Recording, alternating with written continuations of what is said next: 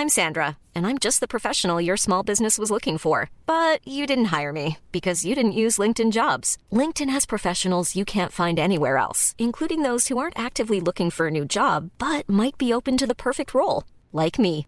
In a given month, over 70% of LinkedIn users don't visit other leading job sites. So if you're not looking on LinkedIn, you'll miss out on great candidates like Sandra. Start hiring professionals like a professional. Post your free job on linkedin.com/people today. There's never been a faster or easier way to start your weight loss journey than with PlushCare. PlushCare accepts most insurance plans and gives you online access to board-certified physicians who can prescribe FDA-approved weight loss medications like Wigovi and Zepbound for those who qualify.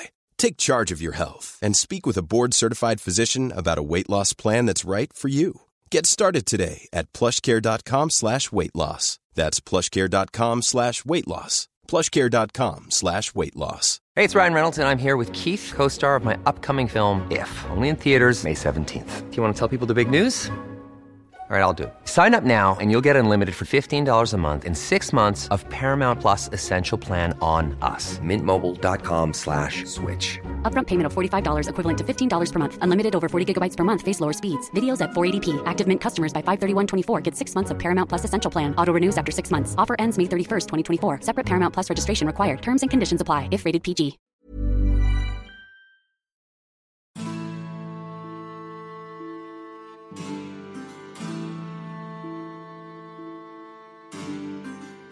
سلام اینجا پادکست معجونه. معجون یه گوشیدنی خوشمزه است با طعم تاریخ. پادکستی که تو هر قسمتش من مسعود فهیمی یه روایت تاریخی رو برای شما تعریف می‌کنم. سعی دارم به روایت ها دید علمی داشته باشم. تاریخ رو تلفیقی و عجینی شده با موضوعات مختلف براتون تعریف کنم.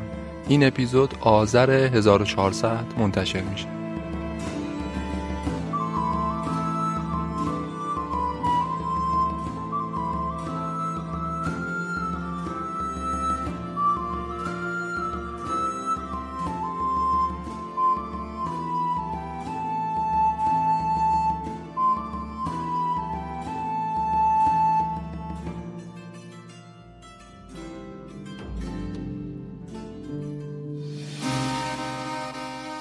ترک قربانگاه بدون روشن کردن شم برای مرده هامون کار بسیار سختی بود که ما انجام داد شکافتن آسمان و به لرزه درآوردن زمین. منم از اشک مادرهاشون و از غم خانواده هاشون کاملا آگاهم. طوری که ناظران جنگ توصیف می‌کردند حتی یه دونه ماهی تو رودخونه زنده نبود. مدال های افتخاری که تو جنگ بهشون داده بودن اینا رو پرت می‌کردن به سمت کاخ سفید. وقتی بهای جان انسانهای شرقی ارزون شده بود ما فقط نظارگر بود ارتش ویتنام جنوبی تا آخرین فشنگ و آخرین دونه برنج مقاومت خواهد کرد. چشمهای مضطرب اونا با التماس می‌گفت که ما رو هم به خودتون ببرید. میلیون ها ویتنامی پشت سر خودش رها کرد و رفت. کسانی که از تاریخ درس نگیرن مجبورن که اونو تکرار کنن. اکنون ما به پایان این تونل رسیدیم. اما هیچ نوری اینجا نیست.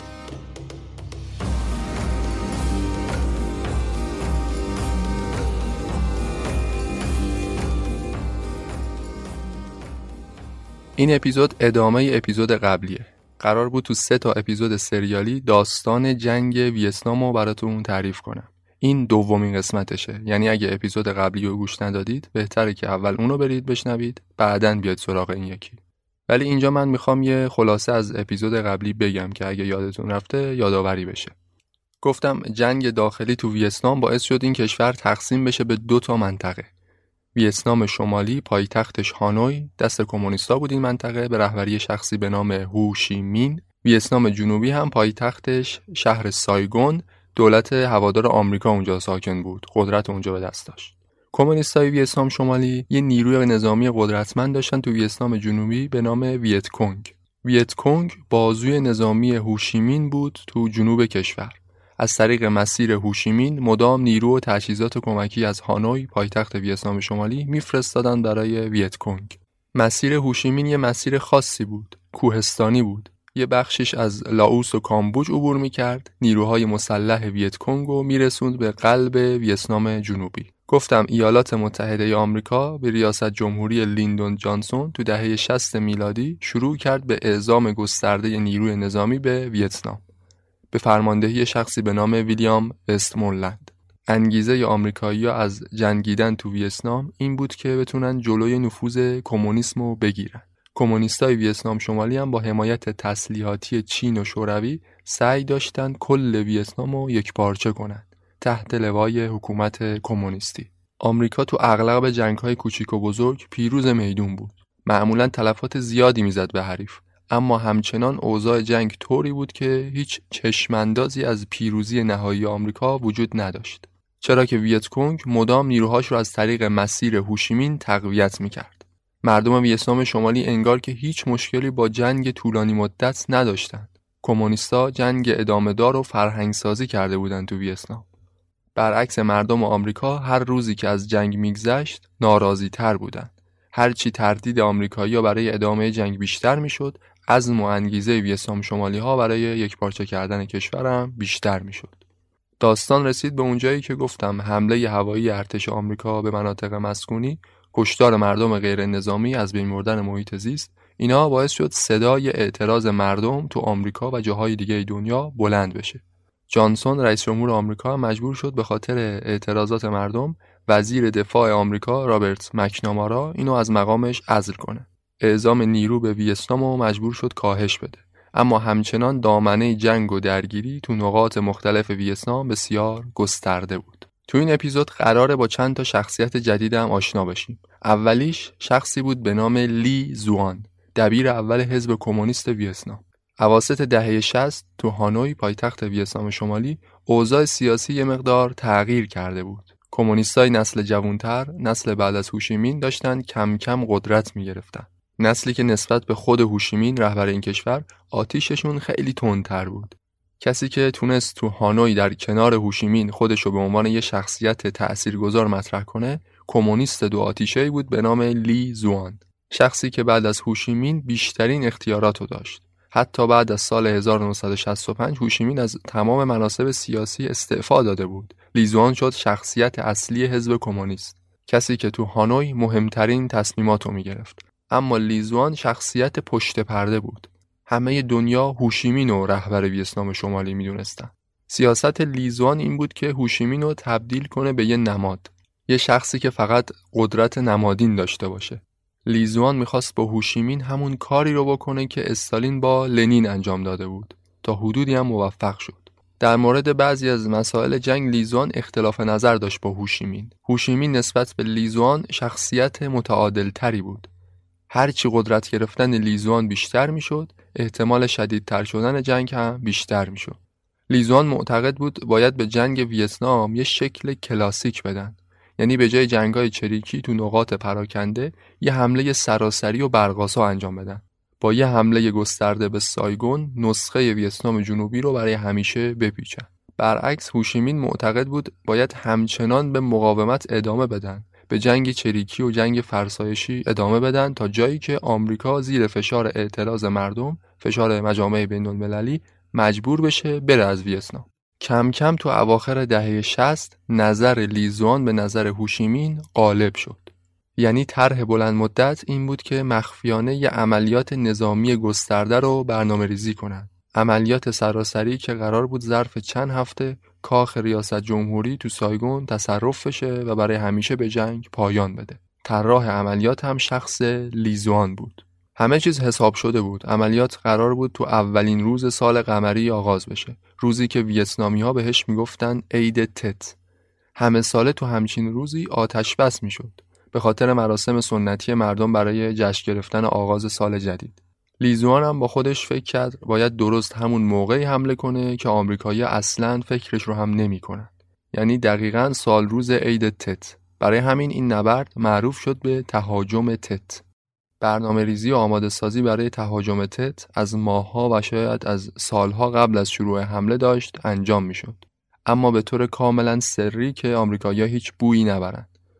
کمونیستا از موفقیت عملیات عید تت اونقدر مطمئن بودند که برای بعد از تصرف سایگون هم برنامه ریزی دقیق داشتند. مثلا پول چاپ کردند. یه عالم اسکناس رسمی که بعد از تصرف سایگون اسکناس های خودشون رو بین مردم پخش کنند. یا حتی یونیفرم مخصوص پلیس سایگون رو تولید کردند. یعنی اونقدر مطمئن بودند که چند هفته ای سایگون رو می‌گیرن برای تسلط به اوضاع مجبورن نیروی پلیس رو سریعا سر و شکل بدن یونیفرمشو جلو جلو تو هانوی تولید کردن به خودشون بردن اونجا که دیگه معطل تولید یونیفرم نشن. در این حد آماده و مطمئن. طرف مقابل آمریکا ولی تو خوابش هم نمی‌دید که ویتکونگ درست تو سال روز عید تت بخواد یه همچین حمله گسترده انجام بده. تو آستانه تهاجم تت که آمریکایی‌ها روحشون هم خبر نداشت مدام سیاستمدارا و فرماندهان آمریکایی تو صحبتاشون می‌گفتند به اوضاع جنگ مسلطن. می‌گفتند کمونیستا تو موضع ضعف قرار دارن. پیروزی نهایی نزدیکه. از اینجور حرفا. برای آروم کردن صدای اعتراض مردم مجبور بودن از این حرفا بزنن. لیزوان حمله رو جوری برنامه ریزی کرد که دشمن تا حد اکثر جای ممکن غافلگیر بشه. دستور داده بود از ماهها قبل از تهاجم تت هزاران سرباز ویتکونگ در قالب کشاورز و کارگر و غیره وارد شهر و روستاهای ویتنام جنوبی بشن که بعد از شروع تهاجم سلاحهای مخفیشون رو در بیارن و شروع کنن به جنگیدن علیه دولت. لیزوان می‌گفت به محض اینکه ویتکونگ وارد سایگون بشه خیلی عظیمی از مردم ویتنام جنوبی که طرفدار ما هستن علیه حکومتشون شورش می‌کنن شورش همگانی آغاز میشه. می‌گفت حتی خیلی از سربازای ارتش ویتنام جنوبی به ما ملحق میشن. صبح اولین روز سال قمری رادیو هانوی طبق معمول سخنرانی هوشیمین رو پخش کرد. هوشیمین انتهای صحبتاش یه شعری رو خوند که می‌گفت به پیش پیروزی نهایی از آن ما خواهد بود. این با همه گفته های قبلی هوشیمین تفاوت داشت. هوشیمین هیچ وقت از حمله گسترده از پیروزی نهایی صحبت نمی کرد. تأکیدش همیشه روی مقاومت بلند مدت بود. ولی آمریکایی‌ها حتی فرصت تحلیل این صحبت ها رو هم نداشتند چون دقیقا تو بامداد همون روز یعنی 31 ژانویه 1968 تو اولین شب سال قمری معروف به عید تت 84 هزار سرباز مسلح ویتکونگ وارد عمل شدند. حمله سراسری به 44 نقطه استراتژیک تو ویتنام جنوبی آغاز شد. از جمله باندهای فرود، پایگاه های نظامی آمریکا تو سایگون و شهرهای مهم دیگه. شعاری که ویتکونگ برای شروع حمله ازش استفاده کرد این بود شکافتن آسمان و به لرزه درآوردن زمین صدای راکت اندازای ویتکونگ تو عمق سکوت شب نوای آغاز عملیات بود آمریکایی‌ها تو خواب عمیقی بودن. اولش فکر کردن سر و صداها مربوط میشه به ترقه بازی شب عید تت. مردم فکر کردن شاید یه کودتای دیگه تو سایگون داره اتفاق میفته اما واقعیت چیز دیگه ای بود. صدا صدای حمله گسترده ویتکونگ بود. چیزی که آمریکایی‌ها حتی تصورش رو هم نمی‌کردن.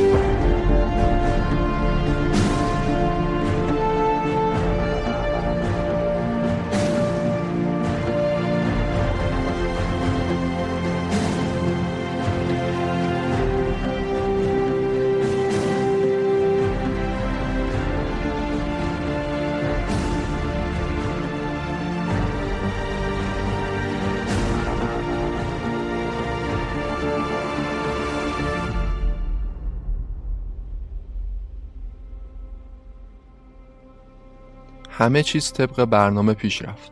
ویتکونگ از همون ابتدا با حمله هوایی باندهای فرود هواپیما رو منهدم کرد که آمریکایی‌ها نتونن به راحتی پشتیبانی هوایی انجام بدن. بعد ایستگاه های رادیویی رو تو سایگون تصرف کردند. قرار بود سخنرانی هوشیمین رو از رادیو برای مردم پخش کنند که همه را دعوت می‌کرد به شورش همگانی علیه دولت. اما آمریکا خطوط رادیویی رو مختل کرد. اجازه نداد پیام هوشیمین به طور کامل منتشر بشه. حمله ویتکونگ از زمین و هوا اونقدر سریع و برقاسا بود که خیلیا تشبیهش می‌کنن به حمله ارتش نازی به شوروی. تو همون ساعت اولیه تهاجم ویتکونگ تونست تلفات سنگینی بزنه به دشمن. اونقدر سریع پیش رفتن که ظرف چند ساعت رسیدن به جایی که فقط چند تا خیابون با کاخ ریاست جمهوری تو سایگون فاصله داشتن. ویتکونگ کاخ ریاست جمهوری رو محاصره کرد. اینجا جایی بود که وعده لیزوان باید محقق می‌شد. یعنی اون مردم طرفدار کمونیسم که ازشون صحبت می‌کرد باید میریختن بیرون برای شورش. یگانهای ارتش ویتنام جنوبی اونایشون که طرفدار کمونیسم بودن باید خودشون رو تسلیم می‌کردن. به ویتکونگ ملحق می‌شدن. اما هیچ کدوم از این اتفاقات نیفتاد. ویتکونگ مست از غافلگیری دشمن در حالی که فقط یه قدم تا پیروزی نهایی فاصله داشت با مقاومت دیوانه‌وار ارتش ویتنام جنوبی مواجه شد. تانک های غول‌پیکر ارتش ستون به ستون ایستاده بودند و از کاخ ریاست جمهوری در برابر حمله ویتکونگ محافظت می‌کرد. سفارت آمریکا تو سایگون هم ساختمونی بود که ویتکونگ تو حمله تت خیلی تلاش کرد اونجا رو اشغال کنه. حتی یه سری تونلای زیرزمینی برای نفوذ به سفارت کندن. اما مثل کاخ ریاست جمهوری برای تصرف اونجا هم ناکام موندن. طولی نکشید که حمله سراسری عید تت دوباره تبدیل شد به یه نبرد شهری، جنگ خیابونی. از روز دوم تهاجم تت تک تک کوچه خیابونای سایگون و شهرهای مهم دیگه تبدیل شدن به صحنه نبرد. نیروهای آمریکا کوچه به کوچه، خونه به خونه مجبور بودن دشمن مهاجم رو تعقیب کنند. تلفات سنگین ویتکونگ در طول نبرد دوباره شده بود تیتر اول خبرهای جنگ. ویتکونگ نتونسته بود طبق برنامه تو همون روزای اول کاخ ریاست جمهوری رو سفارت آمریکا رو اینا رو نتونست تصرف کنه. نتونسته بود شورش همگانی مردم رو برانگیخته کنه. هیچ مردمی برای طرفداری از اونا وارد درگیری مسلحانه نشدن. حتی یه دونه از یگانهای ارتش ویتنام جنوبی به ویتکونگ ملحق نشد. به خاطر همین اوضاع اصلا به نفعشون پیش نمی‌رفت. از روز دوم سوم حمله تت دیگه آمریکایی‌ها مشغول آزاد کردن مناطق تصرف شده بودند. ویتکونگ خیابون به خیابون و شهر به شهر داشت عقب نشینی می‌کرد و همینطور تلفات می‌داد. به جز سایگون تو شهرهای مهم دیگه هم نبرد تت ادامه داشت.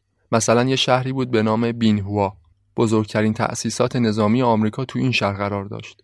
ویتکونگ چند تا از انبارهای مهمات آمریکایی‌ها رو تو بینهوا منفجر کرد.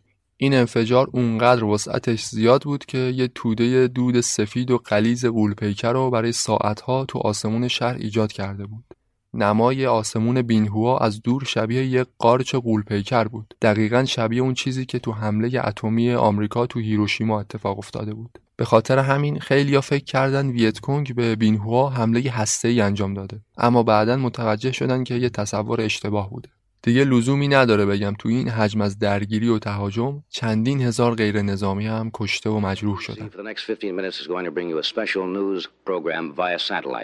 Just after midnight their time, a band of Viet Cong raiders blew up a power installation and attacked two police stations in Saigon.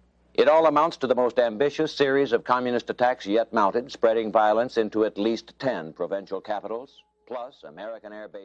شهر مهم دیگه که تو تهاجم تت بهش حمله شد شهر بسیار زیبایی بود به نام هوی طبیعت بکر و زیبایی داشت این شهر یه رودخونه تو شهر هوی بود که تقریبا از وسط شهر عبور می‌کرد ساحل این رودخونه منظره قشنگی درست کرده بود برای ساکنین این شهر. خیلی زیباترین شهر ویتنام میدونستنش. تا قبل از تهاجم تت آمریکایی‌ها می‌گفتن هوی امترین شهر ویتنام جنوبیه.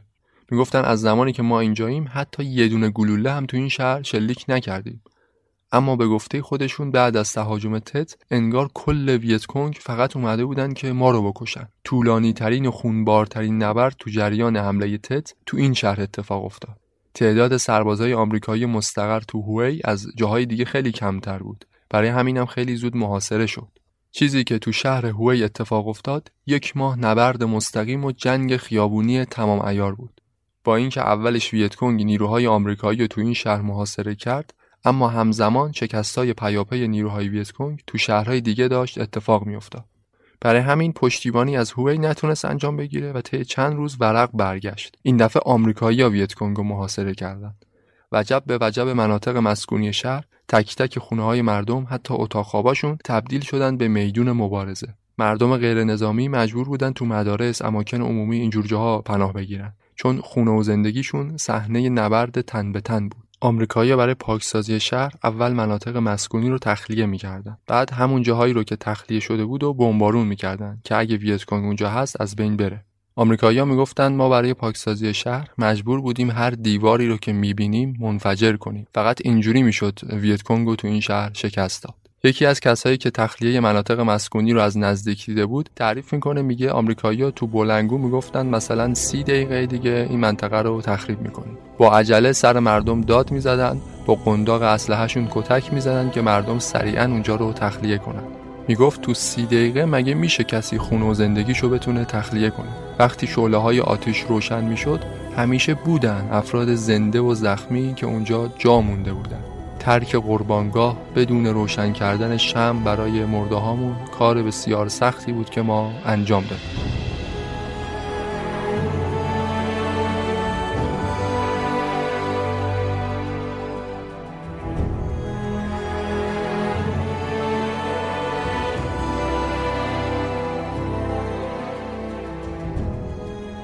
نبرد هوی اما برای ویتکونگ یه حماسه بود. حماسه ای که منتهی شد به شکست. ویتکونگ 25 روز تو این شهر مقاومت کرد. بعد از 25 روز مجبور شد به عقب نشینی.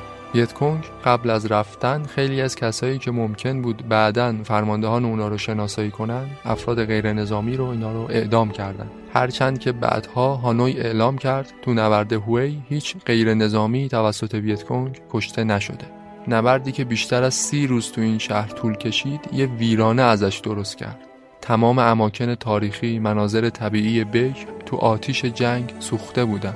زیباترین شهر ویتنام شده بود ویرانه ترین شهرش. اون رودخونه ای که از وسط شهر عبور می کرد یه منظره زیبا درست کرده بود. حالا تبدیل شده بود به رودخونه ای که ویرانه های شهر را به دو قسمت تقسیم می کرد هر دو طرف جنگ بیشترین تلفاتشون رو در طول تهاجم تت تو شهر هوی متحمل شدن. حدود 6000 غیر نظامی تو این شهر جون خودشون از دست دادن. بیشتر از 80 درصد ساکنین شهر آواره شدن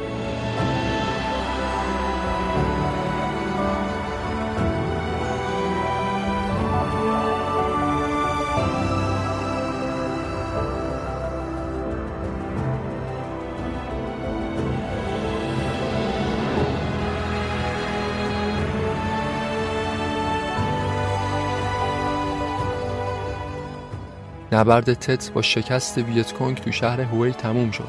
جوری که جانسون رئیس جمهور آمریکا می‌گفت حمله تت یه شکست ویرانگر بود برای ویتنام شمالی. از لحاظ نظامی جانسون درست می‌گفت. اون 84 هزار نفری که ویتکونگ تهاجم تت رو باهاشون آغاز کرده بود بیشتر از نصفشون کشته و زخمی شدن. در حالی که هیچ کدوم از پیشفرض ها با اون اهداف لیزوان تو این عملیات اتفاق نیفتاد. نه ارتش ویتنام جنوبی از هم پاشید نه مردم شورش کردند و نه سایگون تصرف شد. اون همه هزینه و ماهها برنامه ریزی برای حمله انگار که به هدر رفته بود. اما حمله تت اونقدر هم که جانسون می‌گفت افتضاح نبود برای کمونیستا. اتفاقا تهاجم تت یه شکست سیاسی بود برای ایالات متحده. این حمله ثابت کرد تمام اون فرضیاتی که آمریکایی‌ها قبل از تهاجم تت از جنگ ویتنام ترسیم می‌کردن کاملا غلط بود. اونا مدام می‌گفتن پیروزی نهایی بسیار نزدیکه. اما حمله تت نشون داد پیروزی برای کمونیستا اتفاقا خیلی نزدیک بود. نه برای آمریکایی‌ها. به مردم آمریکا به مردم دنیا ثابت شد سیاستمدارای آمریکایی سالها داشتن به اونا دروغ می‌گفتن. یا واقعا اطلاعات دقیقی از جنگ نداشتن که در هر دو صورت مقصرن. اون همه جوون آمریکایی که تو ویتنام جون خودشون از دست می‌دادن مردم آمریکا رو به خشم می آورد. عملیات تت نقطه عطفی بود تو جنگ ویتنام که علاوه بر شکست سنگین ویتکونگ آمریکا رو هل داد به سراشیبی سقوط. The enemy very deceitfully has taken advantage of the Tet truce in order to uh, create max, maximum consternation. بعد از پایان تهاجم تت فشارها برای توقف جنگ روی جانسون خیلی زیاد شد. ژنرال وستمورلند فرمانده نیروهای آمریکایی تو ویتنام به دلیل اینکه نتونسته بود اوضاع جنگ رو به درستی تحلیل و پیش بینی کنه از مقامش برکنار شد. جانسون اعزام نیرو و تجهیزات به ویتنام رو به سرعت کاهش می‌داد. تو سخنرانیاش گفته بود فرستادن بهترین جوانای کشورمون به جنگ ویتنام اصلا برام آسون نبود. جوانای آکنده از امید و زندگی. منم از اشک مادرهاشون و از غم خانواده هاشون کاملا آگاهم اما مردم ویتنام جنوبی سالهای طولانی جنگیدن ما الان نمی‌تونیم به تعهداتمون پشت کنیم نمی‌تونیم کسایی رو که به ما اعتماد کردن با ترس و حراسی که خواهند داشت رها کنیم اما فشار و استرس روی جانسون اونقدر زیاد بود که تصمیم عجیبی گرفت 31 مارس 1968 لیندون جانسون تو سخنرانی مستقیم تلویزیونی همه دنیا رو مبهوت کرد.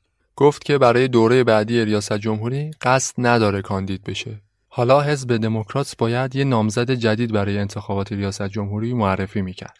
جانسون آخرین روزهایی که در قدرت بود به پیشنهاد وزیر دفاعش دستور داد بمبارون هوایی تو ویتنام به طور کامل متوقف بشه. این کار انجام داد تا انگیزه بشه برای کمونیستا که بیان پای میز مذاکره. وزیر دفاع جانسون بهش گفته بود ما فقط دور میز مذاکره شانس پیروزی تو این جنگو داریم. وگرنه هیچ امیدی به پیروزیمون تو میدون نبرد وجود نداره. تلاششون برای مذاکره نتیجه داد. برای اولین بار تو جریان جنگ ویتنام هوشی‌مین قبول کرد برای مذاکرات صلح پاریس از هانوی نماینده بفرسته. یه نماینده از سایگون، یه نماینده از ویتکونگ هم حضور داشتن. یعنی مذاکرات چهار جانبه بود. واشنگتن، سایگون، هانوی و ویتکونگ. هنوز مذاکرات به نتیجه نرسیده بود که دوران ریاست جمهوری جانسون به پایان رسید. لیندون جانسون از سال 1963 تا 68 سکان هدایت ایالات متحده رو به عهده داشت. بیشتر از هر رئیس جمهور دیگری در رابطه با جنگ ویتنام درگیر بود. فقط تو دوران ریاست جمهوری جانسون 37 هزار نیروی نظامی آمریکا تو ویتنام کشته شدند. یعنی حدود 63 درصد کل کشته های آمریکا تو جنگ ویتنام. بعد از جانسون هر کسی می‌خواست وارد کاخ سفید بشه پایان جنگ ویتنام باید یکی از برنامه های اصلیش می بود وگرنه مردم بهش رأی نمی‌دادند سیاستمدارای آمریکایی هم این موضوع به خوبی فهمیده بودند مردم به کسی رأی می‌دادند که برای پایان جنگ برنامه‌های بهتری داشته باشه. یه سیاستمدار کهنکار به نام ریچارد نیکسون نامزد حزب جمهوریخواه تو انتخابات ریاست جمهوری بود.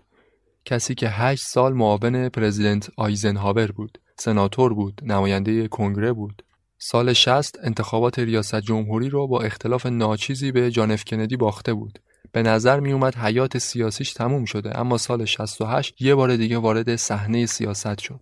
با شعار پایان دادن به جنگ ویتنام تونست اکثریت خفیفی از آراء مردمی رو از آن خودش کنه. به عنوان 37 مین رئیس جمهور آمریکا وارد کاخ سفید شد و پنجمین رئیس جمهوری که با مسئله جنگ ویتنام داشت درگیر می‌شد. سیاستمدار کارکشته دیگه ای که همراه نیکسون وارد کاخ سفید شد فردی بود به نام هنری کسینجر. کسینجر از تأثیرگذارترین سیاستمداران تاریخ آمریکاست. شهرت زیادی داره. اولش مشاور امنیت ملی نیکسون بود بعدش شد وزیر امور خارجه. کسینجر اصلی ترین شخصیتی بود که سیاستگذاری های آمریکا را در مورد جنگ ویتنام بعد از دوران جانسون انجام می‌داد.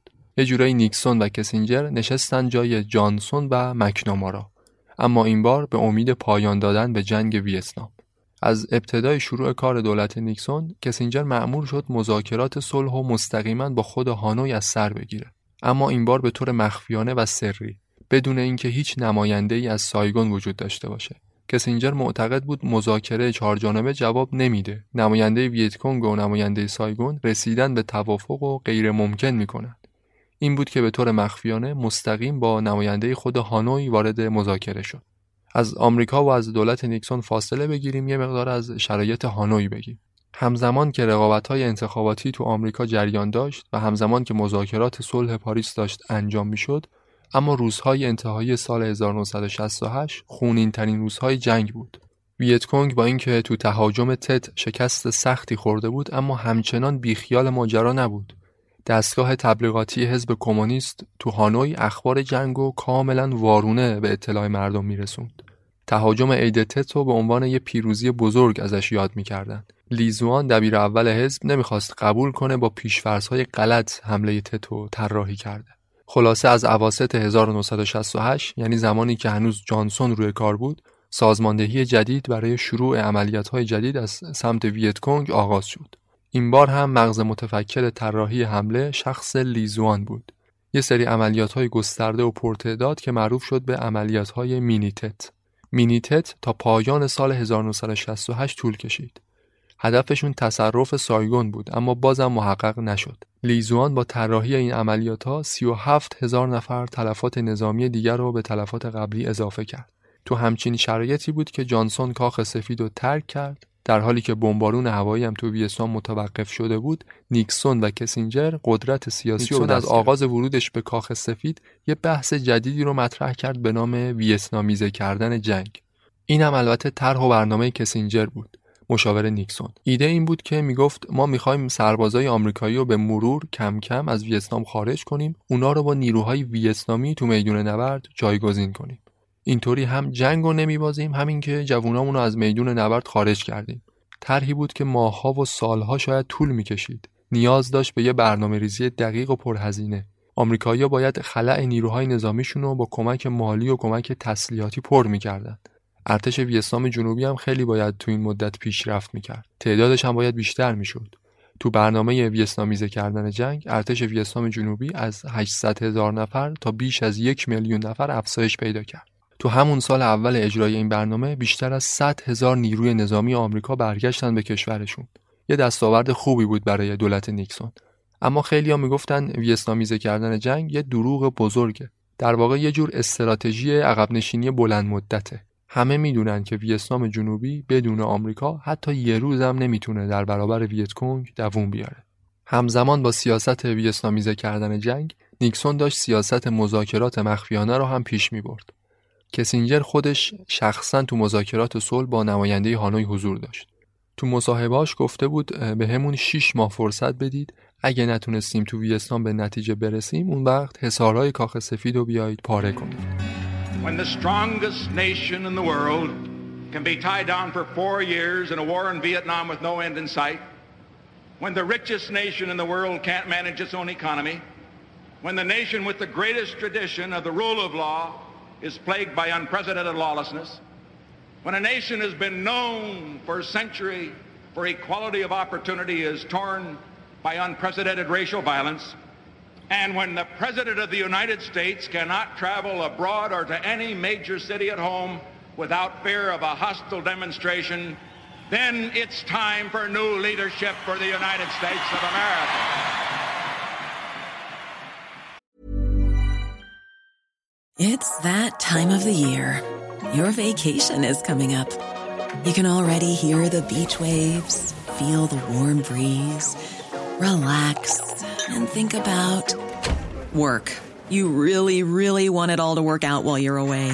Monday.com gives you and the team that peace of mind. When all work is on one platform and everyone's in sync, things just flow wherever you are.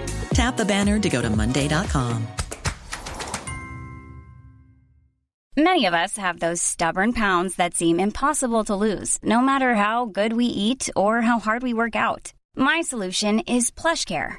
PlushCare is a leading telehealth provider with doctors who are there for you day and night to partner with you in your weight loss journey. They can prescribe FDA-approved weight loss medications like Wagovi and Zepbound for those who qualify. Plus, they accept most insurance plans. To get started, visit plushcare.com slash weight loss. That's plushcare.com slash weight loss. دوم سپتامبر 1969 درست در 24 رومین سال روز استقلال ویتنام یه خبر مهم میلیون ها ویتنامی رو در غم و اندوه فرو برد. هوشیمین رهبر استقلال ویتنام از دنیا رفت. هوشیمین بدون شک تأثیرگذارترین شخصیت تاریخ ویتنام بود. کسی بود که دهه ها به عنوان نماد مقاومت و مبارزه علیه استعمار تو دنیا شناخته می‌شد. اما قبل از اینکه بتونه آرزوی دیرینش و یعنی ویتنام یک پارچه رو با چشمای خودش ببینه عمرش به پایان رسید. در نبود هوشیمین واضح بود که لیزوان میشه مرد شماره یک هانوی. لیزوان تو مراسم ودا با پیکر هوشیمین گفته بود اون چرا که در رؤیای هوشیمین جریان داشت سرانجام به حقیقت بدل خواهد کرد. یعنی یک پارچه کردن کل ویتنام زیر پرچم کمونیسم. با مردن هوشیمین چیز زیادی در مورد جنگ تغییر نکرد. به جز اینکه قدرت لیزوان مرد آشتی ناپذیر حزب کمونیست بیشتر شد. همون کسی که مغز متفکر بسیاری از عملیات هایی بود که ویتکونگ انجام می‌داد. عملیات عید تت، مینی تت و بسیاری از عملیات های نظامی دیگه. با این اتفاق پیش بینی می‌شد ارتش ویتنام شمالی و ویتکونگ تهاجم جدیدی رو به سمت جنوب آغاز کنند. چون دیگه هوشیمینی وجود نداشت که لیزوان برای آغاز عملیات بخواد به خودش زحمت بده اونو متقاعد کنه. لیزوان الان خودش قدرت اول ویتنام بود. نقشه های لیزوان برای حمله همشون به شکست منتهی شده بود. بیشتر از پنجاه هزار تلفات نظامی فقط تو یکی دو سال اخیر رقم زده بود. با این حال اما هیچ کس تو حزب کمونیست ویتنام جرأت نداشت با ایدههاش مخالفت کنه. لیزوان یه جورایی استالین ویتنام بود. نهایتا همون کاری رو کرد که همه انتظارشو داشتن. سنگین ترین تهاجم نظامی تاریخ جنگ ویتنام رو به سمت سایگون ترتیب داد. عملیاتی بود که لیزوان اسمشو گذاشته بود تابستون شعله ها. اما بعدا معروف شد به تهاجم عید پاک. چهارده لشکر از ارتش ویتنام شمالی شامل 120 هزار نیروی جنگی و هزاران تانک و تجهیزات فوق پیشرفته از چین و شوروی به سمت جنوب روانه شدند. در سه جبهه متفاوت موج جدیدی از درگیری رو آغاز کردند. عملیات عید پاک زمانی آغاز شد که طرح ویتنامیزه کردن جنگ تا حدود زیادی اجرا شده بود. یعنی بیشتر نیروی زمینی ارتش آمریکا خاک ویتنام رو ترک کرده بود. به خاطر همین آزمون خوبی بود تا برای همه مشخص بشه طرح ویتنامیزه کردن جنگ جواب میده یا نه ارتش ویتنام شمالی در ابتدا خیلی سریع پیش رفت. ویتنام جنوبی ها پشت سر هم یا تسلیم می شدن یا کشته. مردم وحشت زده به سمت سایگون مهاجرت می‌کردند. اینطور به نظر می رسید که پیروزی نهایی نزدیکه. اونجا بود که فهمیدن ایالات متحده میلیاردها دلار بودجه کشور را برای یه ارتش پوشالی هزینه کرده. ارتش ویتنام جنوبی که در برابر حمله لیزوان تا به مقاومت نداشت. سایگون در یک قدمی سقوط قرار داشت. نیکسون برای اینکه های چندین ساله رئیس جمهورهای قبلی تو ویتنام به هدر نره ای نداشت جز اینکه بمبارون هوایی تو ویتنام از سر بگیره. بمبارون هوایی سریع ترین پاسخی بود که آمریکا می‌تونست نسبت به حمله عید پاک داشته باشه. حمله هوایی به ویتنام از اواخر دولت جانسون ممنوع شده بود اما نیکسون دوباره دستور از سرگیری بمبارون هوایی رو صادر کرد. عملیاتی که بهش گفتن عملیات کریسمس. تو این عملیات نیکسون دستور بمبارون هوایی 24 ساعته رو صادر کرد. چیزی که از ابتدای جنگ نظیرش اتفاق نیفتاده بود. بمبارون 24 ساعته. با اینکه نیروی زمینی ارتش آمریکا داشت خارج می‌شد از ویتنام اما میشه گفت سنگین ترین حمله آمریکا تو زمان نیکسون اتفاق افتاد. جوری مناطق جنگی رو بمبارون کردند که مردم ویتنام تا حالا اینجوری بمبارون نشده بودند طوری که ناظران جنگ توصیف می‌کردند حتی یه دونه ماهی تو رودخونه زنده نموند. در نهایت قدرت نیروی هوایی آمریکا در پاسخ به تهاجم عید پاک ورق و به سمت ویتنام جنوبی ها برگردوند. نیروهای مهاجم ویتنام شمالی بازم با تلفات سنگین و شکست مفتزهانه برگشتند به هانوی. بمبارون گسترده ویتنام به دستور نیکسون عاملی بود که اعتراضات ضد جنگ و یه بار دیگه تو آمریکا برانگیخته کرد. نیکسون یه روزی با شعار صلح و پایان دادن به جنگ وارد کاخ سفید شد. اما مارس 1972 دستور تهاجمی ترین حمله نظامی ایالات متحده را صادر کرد. این دستور اونقدر بیرحمانه بود که صدای پاپ رو هم در آورده بود. پاپ رهبر کاتولیک های جهان هم به صف معترضین جنگ ملحق شد. اعتراضات ضد جنگ تو اواخر دهه 60 و اوایل دهه 70 اونقدر شدید بود که شکل شورش خیابونی به خودش گرفت. مردم معترض اونقدر خشمشون زیاد بود که تو منحتن یه دانشگاه رو به مدت یه هفته اشغال کردن. اعتراضات نسبت به مسائل نژادی هم بهش اضافه شد. حسابی اوضاع رو به هم ریخته بود تو آمریکا. تظاهرات کننده ها جلوی کاخ سفید جلوی ساختمون کنگره جمع می شدن شعار می‌دادند علیه سیاست های جنگ شعار می‌دادند تهاجم مردم تو نیویورک و واشنگتن بیشتر از نیم میلیون نفر بود. حتی بیشتر از تجمع اعتراضی سال 68 که مارتین لوترکینگ حضور داشت. عامل دیگه که اعتراضات ضد جنگ و بیشتر تحریک می‌کرد کهنه سربازای جنگ ویتنام بودند. همونایی که سالها تو جنگ ویتنام جنگیده بودند حالا تو برنامه ویتنامیزه کردن برگشته بودند به کشور. خود اینا بزرگترین صف اعتراضی رو نسبت به سیاست جنگ تشکیل دادن. این سربازا حتی برای نشون دادن اعتراضشون می‌رفتن جلوی کاخ سفید. مدال های افتخاری که تو جنگ بهشون داده بودن اینا رو پرت می‌کردن به سمت کاخ سفید. سربازایی که از جنگ ویتنام برمیگشتن آمریکا هر کدومشون معدن با ارزش قصه های جنگ بودن. اینا بودن که برای اولین بار واقعیت های اتفاق افتاده تو جریان جنگ و برای مردم تعریف کردن. همون واقعیت هایی که سالها سیاستمدارای آمریکایی سعی داشتن اونا رو مخفی کنن. مثلا یکی از افسرانی که از جنگ برگشته بود فکر کنم هممون اسمش رو شنیدیم جان کری. همون وزیر خارجه دولت اوباما. تو زمان جنگ ویتنام افسر نیروی دریایی بود.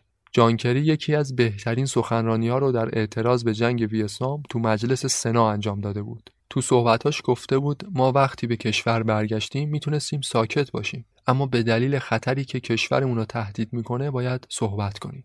به میلیون ها مرد آموزش داده شد تا خشونت رو با خشونت پاسخ بدن. بهشون این موقعیت رو دادن که برای بزرگترین پوچی تاریخ بمیرن. ما انهدام شهر و روستاها رو به خاطر نجاتشون توجیه کردیم. ما از انتشار تصاویر جنایات سربازهامون امتناع کردیم. ما معنی واژه آتش به اختیار رو اینطوری یاد گرفتیم. به هر جنبنده‌ای که تکون می‌خوره باید شلیک کنیم.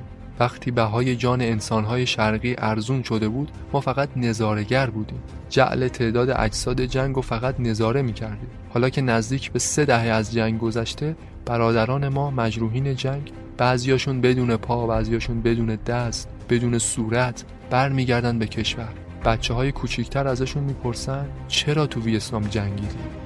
Are silenced. We could not tell what went on in Vietnam. But we feel because of what threatens this country, we have to speak out. Millions of men who have been taught to deal and to trade in violence and who are given the chance to die for the biggest nothing in history. We rationalized destroying villages in order to save them. We learned the meaning of free fire zones, shoot anything that moves, and we watched while America placed achievements in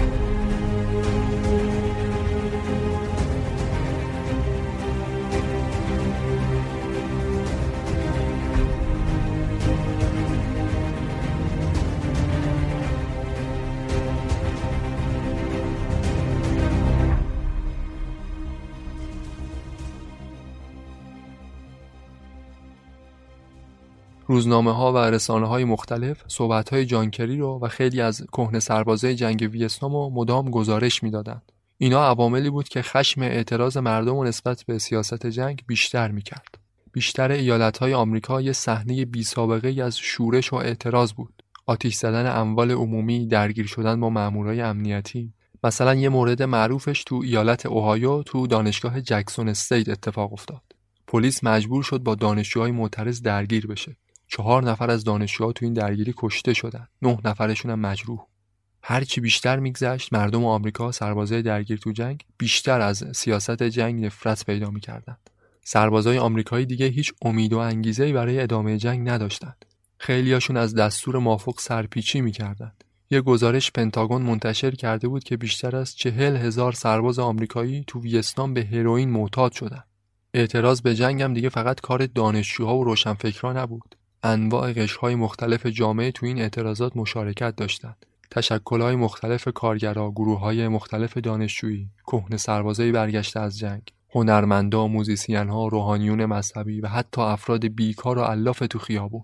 تو جریان این اعتراضات حدود دوازده هزار نفر تو سراسر آمریکا دستگیر شدند که هفت هزار تاشون فقط تو یه روز دستگیر شده بودند. بالاترین میزان دستگیری افراد تو عرض 24 ساعت تو کل تاریخ ایالات متحده.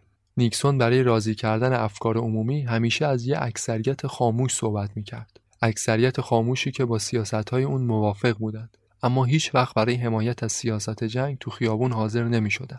نیکسون حتی بعد از شکست عملیات عید پاک بازم بمبارون هوایی مناطق جنگی رو متوقف نکرد. معتقد بود کمونیستا فقط زیر بار فشار بمبارون هوایی پای میز مذاکره حاضر میشن. اما این خود نیکسون و کسینجر بودند که زیر بار اعتراضات مردم بالاخره مجبور شدند شرایط هانوی رو برای صلح بپذیرند. به جز این عوامل اتفاقاتی داشت میافتاد تو دنیای بین الملل که واشنگتن و هانوی رو به توافق صلح نزدیکتر می‌کرد. نیکسون تونسته بود تو مذاکراتش با اتحاد شوروی به نتایج خوبی برسه. نیکسون و برژنوف پیشوای شوروی می 1972 یه توافق سیاسی با هم امضا کردند. قراردادی بود که تعداد موشکهای بالستیک رو برای دو طرف محدود می‌کرد. این قرارداد تو زمان خودش بی سابقه بود. اولین توافق هسته تاریخ بین ایالات متحده و اتحاد شوروی بود. دولت نیکسون حتی با چین هم داشت روابطش رو گسترش می‌داد. هرچی ایالات متحده به چین و شوروی نزدیکتر می‌شد، وحشت لیزوان از اینکه پکن و مسکو دیگه ازش حمایت نکنن هم بیشتر می‌شد. خود شوروی هم به خاطر اینکه سر یه سری موضوعات مهمتر با آمریکا مشکل داشت، لیزوان رو ترغیب می‌کردن برای توافق صلح.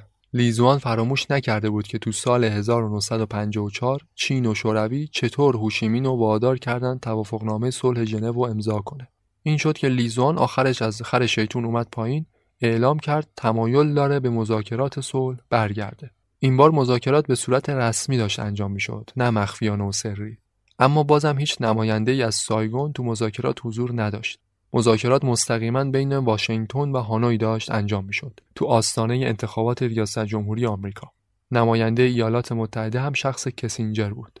چند روز قبل از اینکه نیکسون با یه برتری خیره کننده 60 درصدی برای بار دوم پیروز انتخابات بشه کسینجر از مذاکرات صلح پاریس برگشت به واشنگتن و گفت که توافق نهایی بسیار نزدیکه.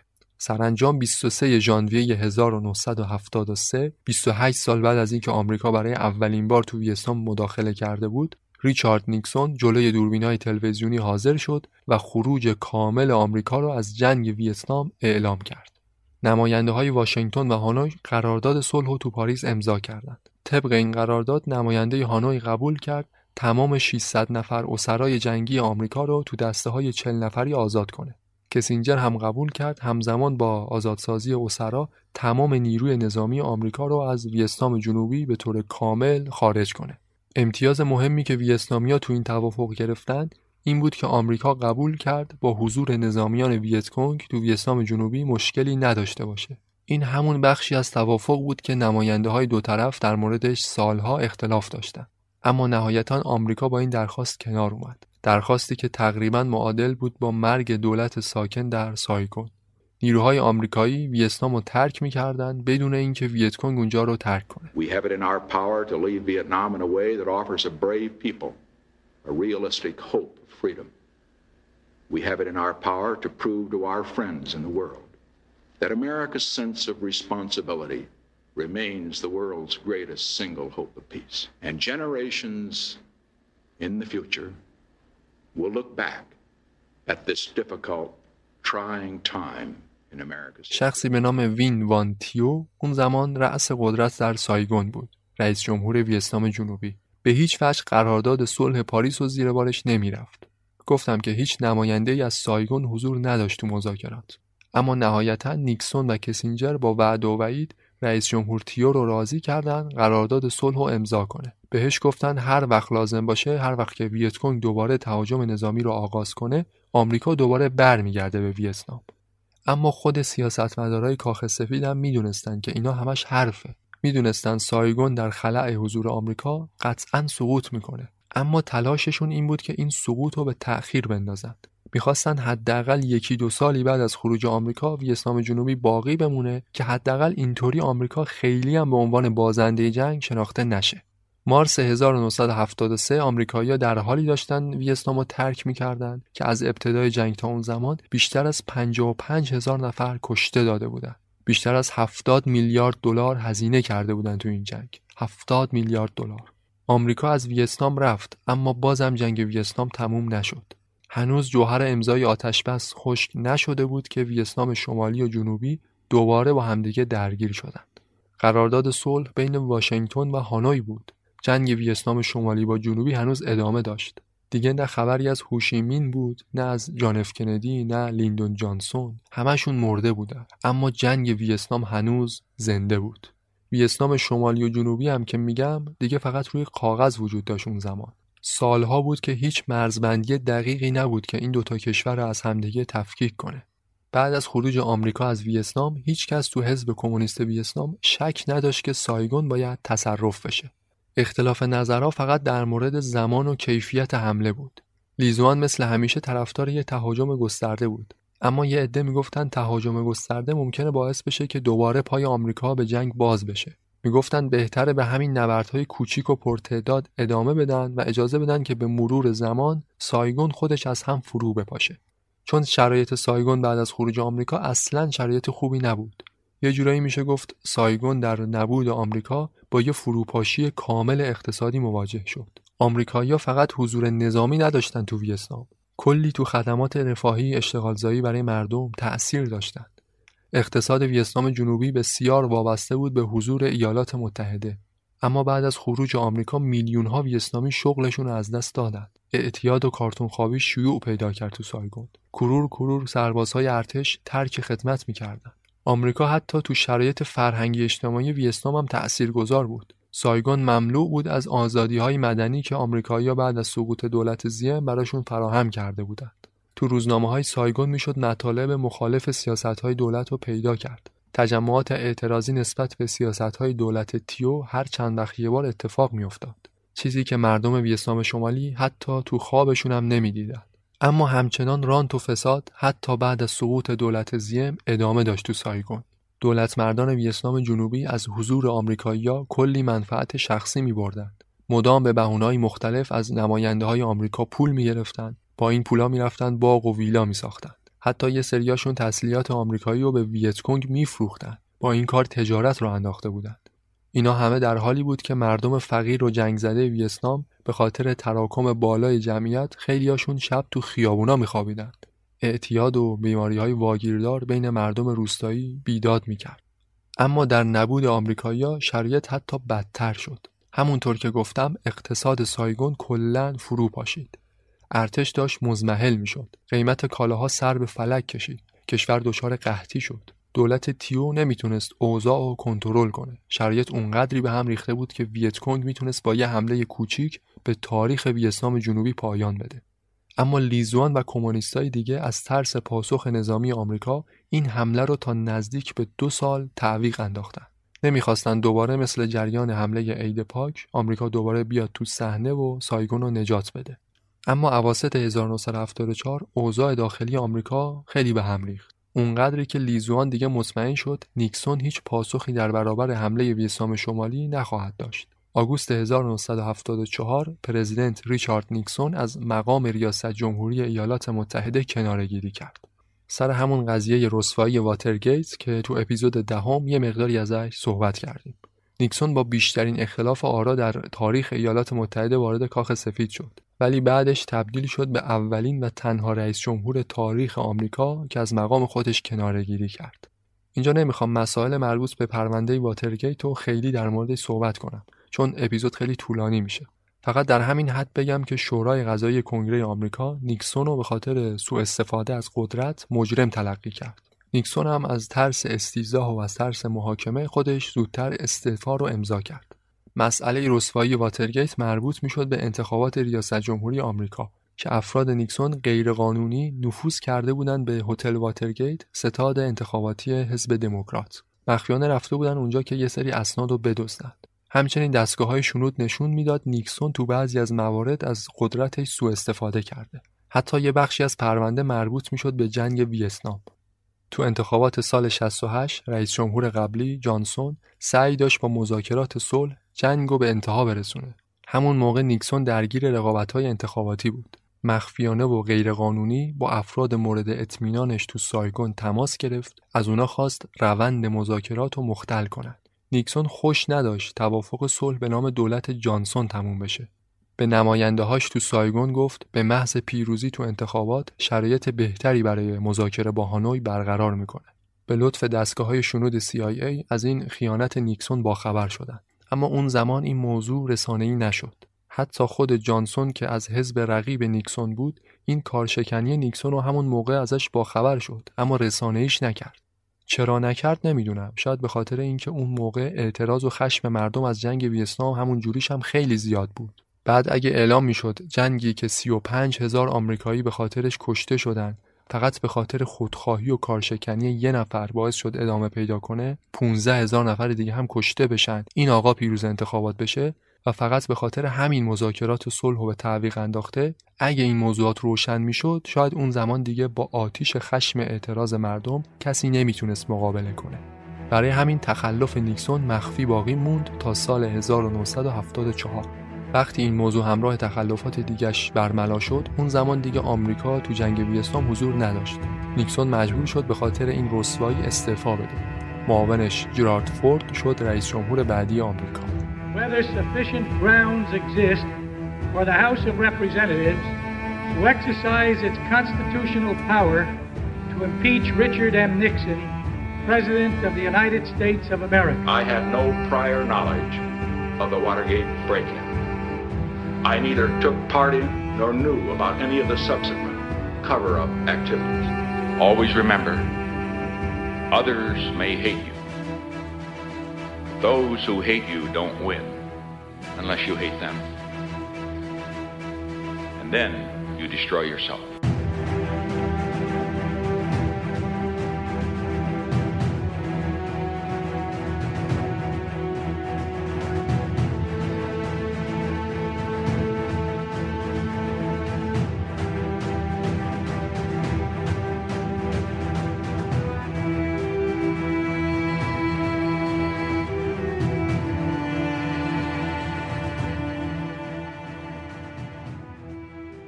موقعی که تخلفات نیکسون تو آمریکا خیلی حاشیه ساز شده بود لیزوان فرصت و مناسب دید تا حمله نهایی به سمت سایگون رو ترتیب بده. اون زمان حتی کنگره آمریکا یه مصوبه تاریخی صادر کرد. هر گونه دخالت نظامی ارتش آمریکا رو از طریق زمین، هوا و دریا تو مناطق ویتنام، لاوس و کامبوج ممنوع اعلام کرد. با این شرایط دیگه لیزوان خیالش راحت شد. هر چقدرم بتازه به سایگون آمریکا هیچ پاسخی نخواهد داشت. این شد که نوامبر 1974 آخرین تهاجم جنگ ویتنام برای فتح سایگون آغاز شد. رئیس جمهور تیو بعد از کناره‌گیری نیکسون امیدش رو به کلی از دست داد. می‌دونست که کشورش به فروپاشی بسیار نزدیکه. به باقی مونده ارتش دستور داد همگی به سمت سایگون عقب نشینی کنند. قصد داشتن فقط از سایگون محافظت کنند. تیو می‌گفت ارتش ویتنام جنوبی تا آخرین فشنگ و آخرین دونه برنج مقاومت خواهد کرد. به جز ارتش حتی مردم عادی که از حضور کمونیستا میترسیدند به سمت سایگون مهاجرت کردند. این مهاجرت دست جمعی ارتش و مردم به سمت پایتخت معروف شد به کاروان اشک. خیلیا تو فکر مهاجرت از کشور بودند. می‌خواستن به هر وسیله‌ای حتی با شنا کردن تو اقیانوس خودشونو از محلکه جنگ نجات بدن. همه جا این خبر پخش شده بود که اگه نیروهای تندروی ویتکونگ مسلط بشن به سایگون حمام خون راه میندازن سالها تبلیغات منفی آمریکا علیه کمونیستا تو ویتنام جنوبی تأثیر زیادی گذاشته بود بین مردم. همه به فکر فرار از کشور بودند. حتی خیلیا تو مسیر فرار کشته شدند. مردم وحشت زده بدون اینکه بدونن دقیقا کجا می‌خوان برند فقط دنبال یه پناهگاهی بودن که دست کمونیستا بهشون نرسه. ویتکونگ هم شهرهای خالی از ارتش ویتنام جنوبی رو به راحتی تصرف می‌کرد و جلو میومد می‌خواستن تا قبل از می 1975 یعنی قبل از سال روز تولد هوشیمین کاخ ریاست جمهوری رو تو سایگون تصرف کنند با حمله گسترده ویتنام شمالی آمریکا به این فکر افتاد که باقی مونده افرادش رو هر چه زودتر برگردونه به کشور. باقی مونده مشاوران نظامی دیپلمات‌ها آمریکاییایی که هنوز باقی مونده بودن تو ویتنام. فورد رئیس جمهور آمریکا تو سخنرانیش تو کنگره گفته بود سایگون داره سقوط می‌کنه. اگه این اتفاق بیفته معنیش اینه که تمام تلاشهایی که ما انجام دادیم تمام خدماتی که ارائه دادیم خون جوانهامون که اونجا ریخته شد همش بیفایده بوده. فورد می‌گفت در این صورت این کنگره که باید سرزنش بشه نه کاخ سفید. اما برای ایجاد هر تغییری تو ویتنام دیگه خیلی دیر شده بود. 21 آوریل آخرین شهری که تو مسیر فتح سایگون قرار داشت سقوط کرد و ارتش ویتکونگ رسید به پشت دروازه های پایتخت. بعد از ظهر همون روز رئیس جمهور تیو استعفا داد. به کمک مامورای CIA تونست مخفیانه از کشور فرار کنه. یکی از ژنرال های ارتش که قبلا علیه تیو یک کودتای ناموفق انجام داده بود اینو آزاد کردن تو آخرین روزهای باقی مونده عمر سایگون گذاشتن نخست وزیر بشه. نخست وزیر جدید می‌گفت قصد نداره با یه مقاومت بیفایده خون ویتنامیا رو به هدر بده. می‌خواست بقایای ارتش رو در برابر ویتکونگ تسلیم کنه. مردم فهمیدن که تو سایگون موندن هم دیگه فایده نداره 27 آوریل 1975 حمله راکتی ارتش ویتنام شمالی به سمت سایگون آغاز شد. عملیاتی که اسمشو گذاشتن طوفان سهمگین. آخرین عملیات نظامی تو جریان جنگ ویتنام داشت اتفاق میافتاد. گروه های پرتعداد مردم کرور کرور خودشونو میرسوندن به فرودگاه، جاده ها که بتونن از کشور فرار کنن. اما ویتکونگ همه مسیرها رو مسدود کرده بود. تنها راه فرار از کشور راه دریایی بود. ویتنامیا می‌رفتند به بنادر که بتونن با کشتی های آمریکایی از اونجا فرار کنند. اما واضح بود که کشتی ها برای همه اون افراد جا نداشتند. کشتی های آمریکایی اومده بودند که باقی مونده افراد خودشون رو ببرن چون هنوز هزاران آمریکایی باقی مونده بودند تو ویتنام. صحنه وحشت مردم برای فرار از کشور صحنه غم بود واقعا. بسیار بودند ویتنامیایی که حتی با آویزون شدن از بدنه یک کشتی یا یک قایق آویزون شدن از رکاب یک هلیکوپتر قصد داشتن جون خودشون رو نجات بدن. سایگون در معرض سقوط یه صحنه هرج و مرج کامل بود. نهایتا فقط یک و نیم میلیون نفر از ویتنام تونستن فرار کنند خیلیاشون فقط از طریق شنا کردن رسیدن به کشور همسایه. از این یک میلیون نفر 400 هزار نفرشون تونستند برسن به ایالات متحده و اولین نسل شهروندان آمریکایی ویتنامی تبار رو تشکیل دادند مهمترین اتفاقات تو آخرین دقایق حیات سایگون تو ساختمون سفارت آمریکا داشت اتفاق میافتاد.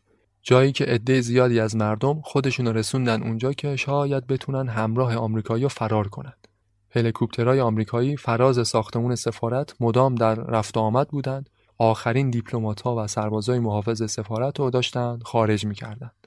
کارمندای سفارت مشغول از بین بردن اسناد محرمانه بودند. وقتی مردم فهمیدن هلیکوپترها قصد ندارن اونا رو سوار کنن از در و دیوار سفارت بالا رفتن وارد حیات شدند. همزمان آخرین سربازای آمریکایی رو پشت بوم ساختمون داشتن سوار آخرین هلیکوپترها می که فرار کنند. سربازایی که اون آخر داشتن فرار می‌کردن بعدا تعریف کردن می‌گفتن شرایط موجود تو اون لحظه های آخر خیلی ما رو به هم ریخت.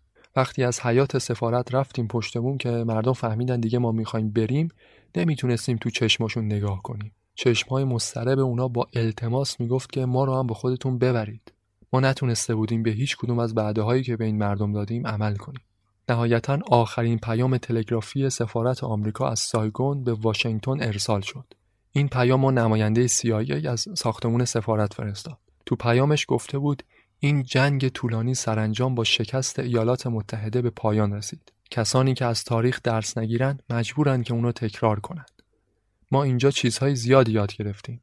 اما امیدوارم دیگه هیچ تجربه‌ای شبیه به تجربه جنگ ویتنام در آینده نداشته باشیم. پایان ارسال پیام از سایگون.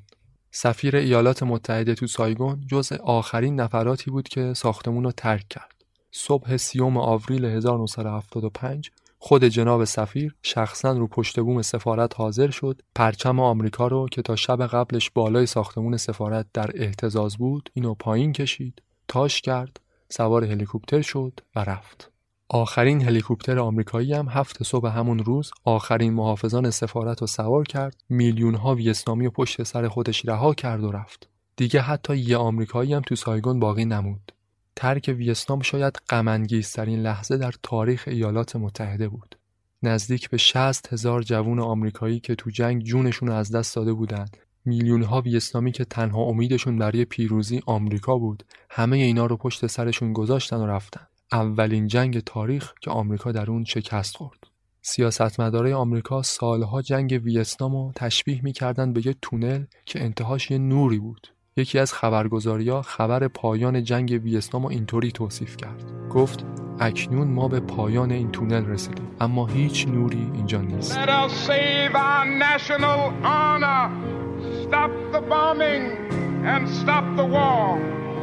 Then it's time for new leadership for the United States of America. And we watched while America placed a cheapness on the lives of Orientals. Others may hate you. Those who hate you don't win unless you hate them.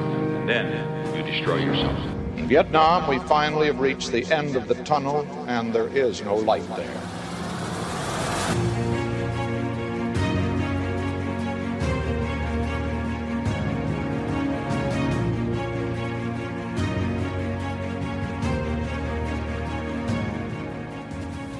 حوالی ظهر اولین تانک های ویتکونگ دروازه های کاخ ریاست جمهوری رو شکستن و وارد ساختمون شدن. خیلی سریع پرچم ویتکونگ رو فراز کاخ ریاست جمهوری به اهتزاز درآوردن. نخست وزیر رو دیدن که تو دفترش نشسته بود. نخست وزیر به فرمانده ویتکونگ گفت که من از صبح منتظر شما اینجا هستم که قدرت رو به شما تفویض کنم. فرمانده ویتکونگ هم جوابی بهش داد که کلام خیلی معروفی شد. گفت که شما که الان هیچ قدرتی ندارید که بخواید اون رو به کسی تسلیم کنید.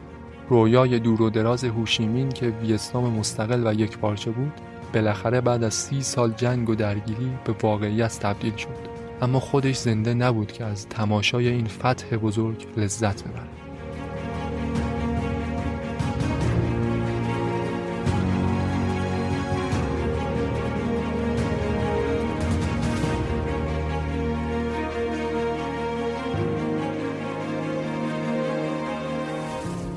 سی سال جنگ خانمانسوز تو ویتنام از این کشور چیزی جز یک ویرانه باقی نذاشت. بین دو تا سه میلیون ویتنامی تو این جنگ جون خودشون از دست دادن که اکثرشون غیر نظامی بودن. میلیون ها نفر آواره شدن. هزاران کودک دورگه ویتنامی که پدران آمریکایی داشتن رها شدند سلاح شیمیایی زندگی مردم و محیط زیست ویتنام تا مدتها بعد مختل می‌کرد. اکثر نقاط ویتنام فقط یه ویرانه ازش باقی موند. کمونیستا بعد از تصرف کامل ویتنام یه ویرانه رو تحویل گرفتن و میلیون ها مردم هاج و واج که نمی‌دونستن حزب کمونیست چه برنامه‌ای براشون داره.